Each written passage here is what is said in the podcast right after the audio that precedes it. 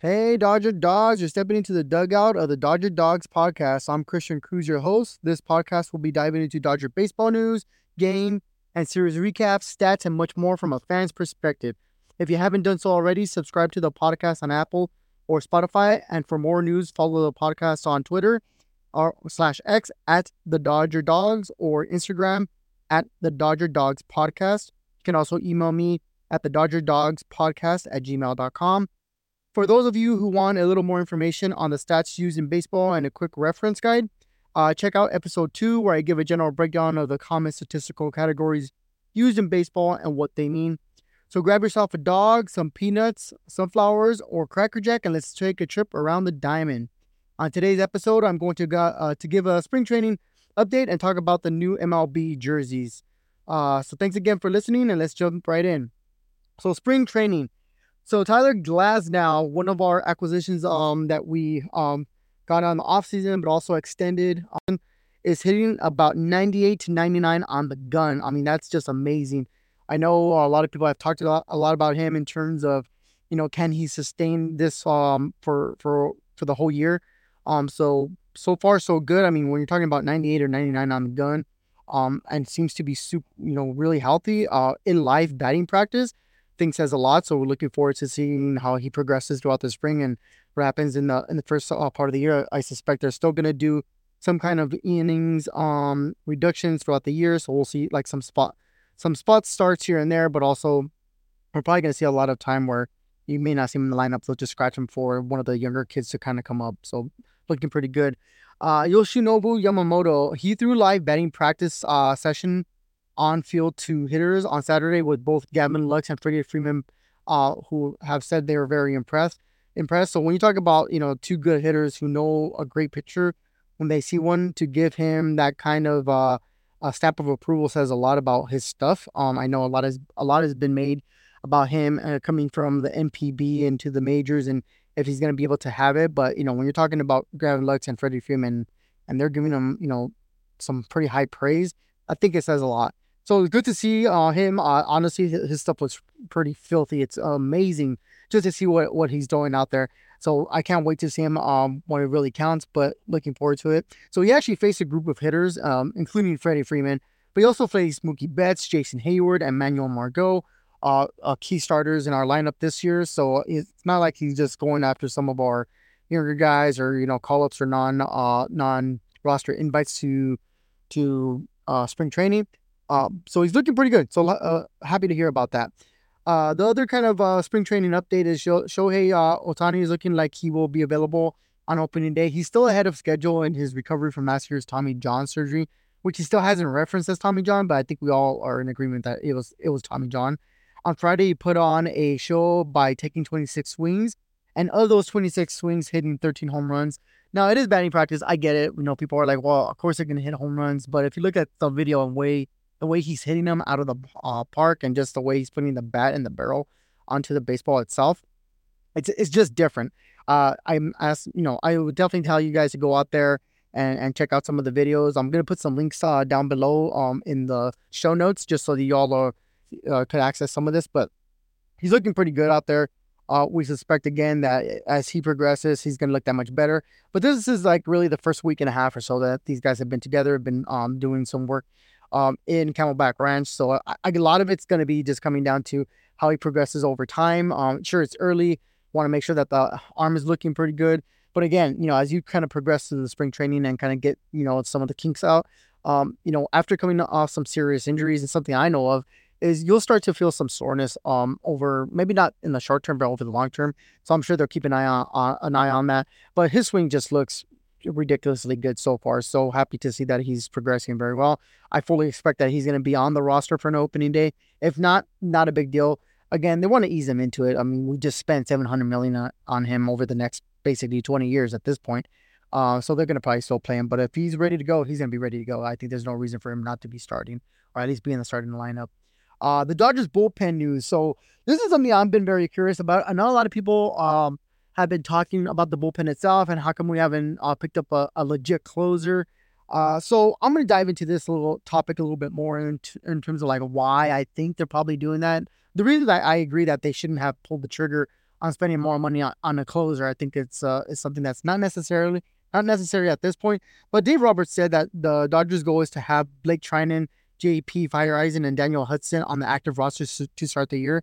That that basically tells me that they're looking pretty good already in spring training, and that if they're going to start the year in March uh, in Korea with the rest of the ball club, uh, I fully expect that they're thinking they're healthy, they're going to contribute to the team.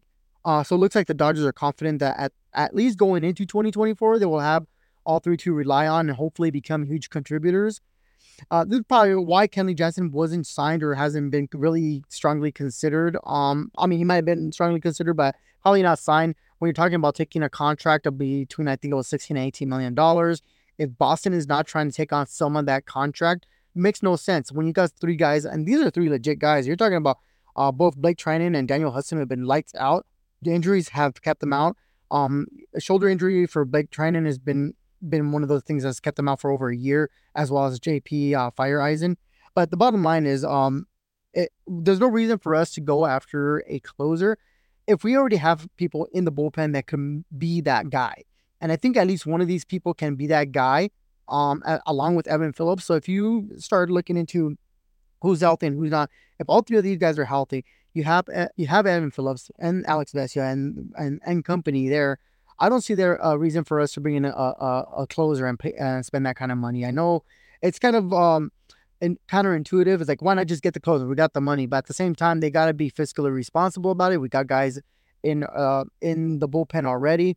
So let's see what they got. Uh, this also gives an opportunity for some of the younger guys to come in and get into the bullpen throughout the year and provide some kind of uh, assistance there and, and um, get some innings um, in in the majors, which is something that they're to have to do.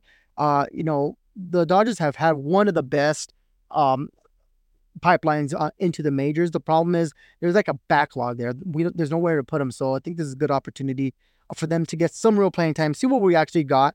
Uh, who knows? There might be a gem there that we don't even realize, and they're only going to get those opportunities uh, by allowing them to come up into the big leagues and, and spot start them, or at least bring them into the bullpen for a little while.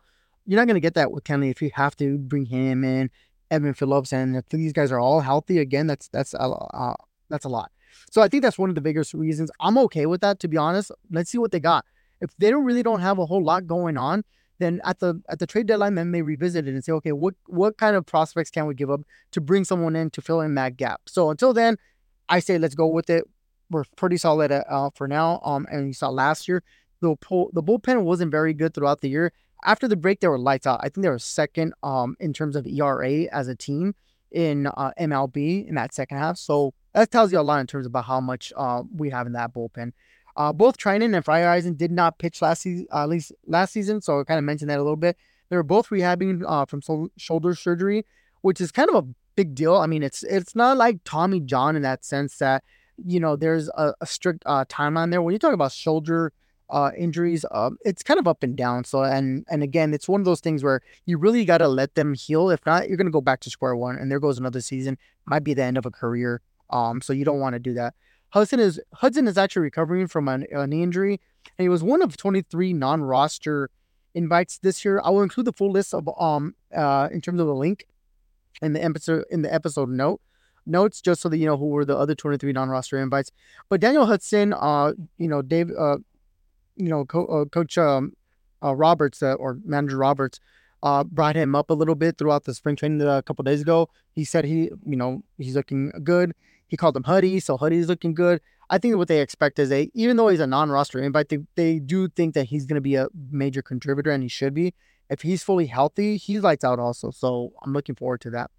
So I just want to give a quick update on what's going on in spring training. Everything seems to be going good. The guys seem to be meshing together. That's awesome. Uh, uh, it's been a circus out there, but I think it's a good opportunity for them to kind of get into it because throughout the year, it is going to be a circus. Shohei Ohtani is going to be kind of the guy that takes the pressure off some of these other guys as well. So as much as you don't want all the pressure on him, at the same time, you did pay him 700 million. He is that guy. He's going to have to take that role, that leadership role. It's going to free up Mookie, I think. He's going to free up uh, Freeman, even Jason Heyward, Manuel Margot, um, Gavin Lux, just to kind of ease them into the into the year. I think with Gavin Lux, you know, if you don't have to be that guy, and it was mentioned on a couple podcasts and, and other uh, places, but just be solid. That's all you need to do this year. You don't have to go crazy out there. You're batting 260, 270. That's still solid. You're going to be an average fielder. that's still what we need. I think at this point is just getting him healthy, moving on up. I actually expect him to be pretty close to an all star. Um, he that's his spot. I mean, he there's no reason for him not to be, but uh, it's okay if he's average. He's just got to hold it down, minimize the injuries, and just hopefully we don't have to move a whole lot in terms of like if he gets hurt, you know, we got to bring uh you know someone else in and see what, how that fits. I mean, we, we have a pretty good backup as well, but at the same time, you know, you start moving people around. Say there's another injury, then we have to put Mookie out in the outfield again and move him for second base. I think this year what they're really looking at is some stability in terms of the infield and outfield. You're gonna want to have your all everyday guys out there. Um, you know, obviously spots start some some guys here to minimize innings played, but at the same time, that's what they're gonna try to do.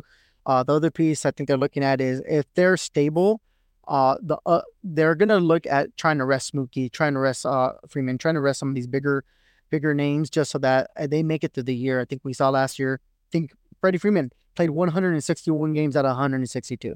That's awesome if you're going to go after, if, if it means something at the end when you win 100 games and, and you get a World Series championship. But they fell off. And so I think that's what they're looking at and saying, do you really need to be out there every single day? Find time for a day off in between uh, stints. So the series is here is, that, is in LA.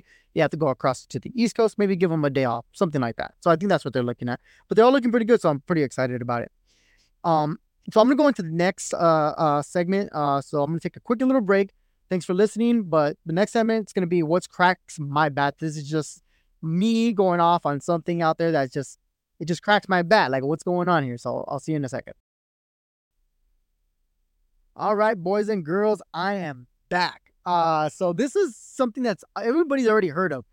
So I I this is what cracks my bat. I mean, geez, jerseys. Uh, and we're gonna talk a little bit about jerseys here. Okay, so uh, as many of you know, maybe you don't know, um, but this year Nike has a new set of jerseys. Uh, basically, the way they developed them over the last year, they took what Majestic did and kind of utilized the same process and just put slapped the Nike uh, sign on there. This year they actually took over the entirety of it. So along with Fanatics, they developed these new jerseys that are just awful. I mean, it, enough's been said about them, but basically, this the stitching, quote unquote, does not look good. The numbers don't look good. They look like they've been put on uh, on the side of a road.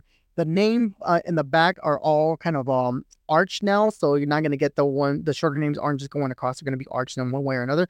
But even even the letters themselves are really small. They seem to be just smashed in. They're talking. They're calling it athletic wear, which I I just don't get. I mean, baseball players have been doing this for over a hundred years. And yeah, sometimes it looks like a burlap sack or a potato sack or something like that. But recent jerseys have not been that. They've been lightweight enough. So they're trying to say that they're trying to minimize the weight on them and all this nonsense. So eh, to me, it doesn't make sense. So let me let me dive into this one because I am a little passionate about this. So a jersey for Shohei Ohtani, an authentic jersey, I just checked online, is $174, not including taxes or shipping. So you're asking someone uh, to pay $174 for a jersey that is not up to par. Like if you get a jersey from Fanatics website and you go to a knockoff, I'm not sure you're going to be able to figure out what the difference is. It's it's just amazing to think that this is what they're saying. So I'm going to read the quote from uh, uh, Commissioner Manfred, uh, Rob Manfred, and this is what he had to say. And after this, I'm going to try and break it down for you guys a little bit. So this is what he said. Open quote. We always pay attention to what anyone is saying about any new initiative. With baseball, any new initiative, there's going to be some negative feedback. Manfred also said, first and foremost, uh, first and most important, these are Nike jerseys. We enter the rela- this relationship with Nike because of who they are and the kinds of products they produce. Everything they're done for, uh, everything they've done for us so far has been absolutely 100% successful across the board. The jerseys are different. They are designed to be performance wear as opposed to what has traditionally been worn but they have been tested more extensively than any jersey in any sport. The feedback from all the from the All-Star game last year where the jerseys were worn was uniformly positive from the players. So, I this guy is just so disconnected. I'm so happy he's going to be gone in 2029, hopefully a lot sooner. But he's so he's so disconnected in the sense that yeah, you're listening to your fans, but you what you're saying is that I really don't care. We tested it. The players say they're okay, which is not true. They're not saying that. And if you look at what happened in uh, the WBC, some of the teams wore those jerseys. Look at the Great Britain jersey when the pitcher is uh, rubbing um, off some stuff on his shirt. and the team falls off. I think that's what it is. And, and you're telling me that it is high quality, that they're 100% happy with this product. That's ridiculous. So I'm going to break it down for you. Okay. Robert Manfred makes about 17 million per year, uh, more with bonuses. So we'll round it up to about 25 million dollars a year after incentives, bonuses, all that nonsense. 25 million dollars a year. Of course, he's not going to be disconnected. Of course, he's going to be disconnected with the person working 40 hours a week, making making fifty thousand dollars a year. The guy makes millions of dollars. He could probably discard one every two seconds and not really care about it. I, I just don't get why he's saying like this is a good this is a good thing. They are obviously not well done. They're obviously falling apart. While there's like, they might be lightweight, but I don't understand how you can look a, a person in the face and say, yeah, this is a good product. I want you to spend your hard earned money, $174 worth. And by the way, I've seen some of the Cub uh, jerseys the City Connects are running about 430 authentic uh, uh, jerseys. You're asking them to buy a $430 jersey that's falling apart the stitching's bad. You can barely read the back of the name. Are you out of your mind? So I'm going to break it down for you. Mr. Robert or Manfred, $25 million a year. A person who is making $50,000 a year makes $25 hourly. And this is before taxes, okay? I'll, adjust it later. $25 an hour. On a daily basis, he makes or she makes $200. Weekly is about $1,000. Bi weekly, every two weeks, $2,000. Semi monthly is $2,167. Monthly, a, 50, a person that makes $50,000 before taxes takes home $4,333. That's not including your rent, your lights, your pretty much everything that you need to pay for just to live, including food, comes from that $4,333. So when we're talking about, you know, how much they're making, it, it, it's it's unbelievable to me that you think that someone could spend a full day's pay on a jersey and say that that product you can look them in the face and that product is up to snuff. I would not tell anybody to spend two hundred dollars of their hard work, hard earned money to buy a product that's going to be falling apart. The stitching looks terrible. The name is small, and you're telling me it's athletic wear? Come on, that's just that is nuts to me. So let's just say we we include holidays and vacation days adjusted the, the amount of money you're making. So once you throw that into there, roughly about 47,000 take home, probably a lot less than that to be perfectly honest, depending on the state. But you're still asking them to spend $180.77 that they're making per day on a jersey that is just terrible. So let's just do this. How about you just fix it? Stop saying that you 100% tested it. Everybody's happy. They're not. Okay? Poppycock, I say. That is ridiculous. Fix it, Robert, before you leave. And you're still going to make the, the freaking Hall of Fame even after you protected the cheaters and the Astros. But you could at least do that. Come on. Help these help these people out there going to the ball game and paying your salary and allowing people to go and watch these people play I'm charging them how much how much money per ticket now? It is is ridiculous. On top of that, so it's say forty dollars just to get in for a family of four. I mean, you're talking 160 odd dollars just to go to the ballpark. On top of that, hey, I want to buy a jersey to support my team. Another two hundred dollars, and it's garbage. Let's just say it's garbage. Come on, do better, MLB. Do better, Nike. Let's get this fixed. So I talked a little bit about uh, spring training and the Robert Manfred quote and the jerseys, which are just terrible. And I, I wanted to buy one this year. I'm not going to do it until they fix it. So, anyway, I will be including links to various articles that I kind of uh, use to help um, in, inform what I've talked about a little bit today. Uh, the strat reference guide, I'm also going to link down below in the notes. The Dodger schedules and TV broadcasts as well. So just to make sure you go check out those links, it's easy references. Um, so I wanted to make sure everybody had the Dodger game spring training schedule, the Dodger regular season game schedule, the Dodger national broadcast schedule, all a little different, including the 2024 non-roster spring training invites. And it's also worth just look see who these up and coming guys are going to be on that could make the roster at some point in their careers, just to kind of check them out. Um, I would also like to, um, uh, you know, do a little plug for some of these other um, uh, podcasts. You know, I actually follow Dodger Nation a lot. I uh, follow Locked On Dodgers. A buddy of mine just started up a uh, podcast who talks about sports and life and all kinds of stuff. It's uh, Valley Voices uh, Unleashed up in NorCal, uh, Central Valley. So I would definitely check it out. It's on Spotify now.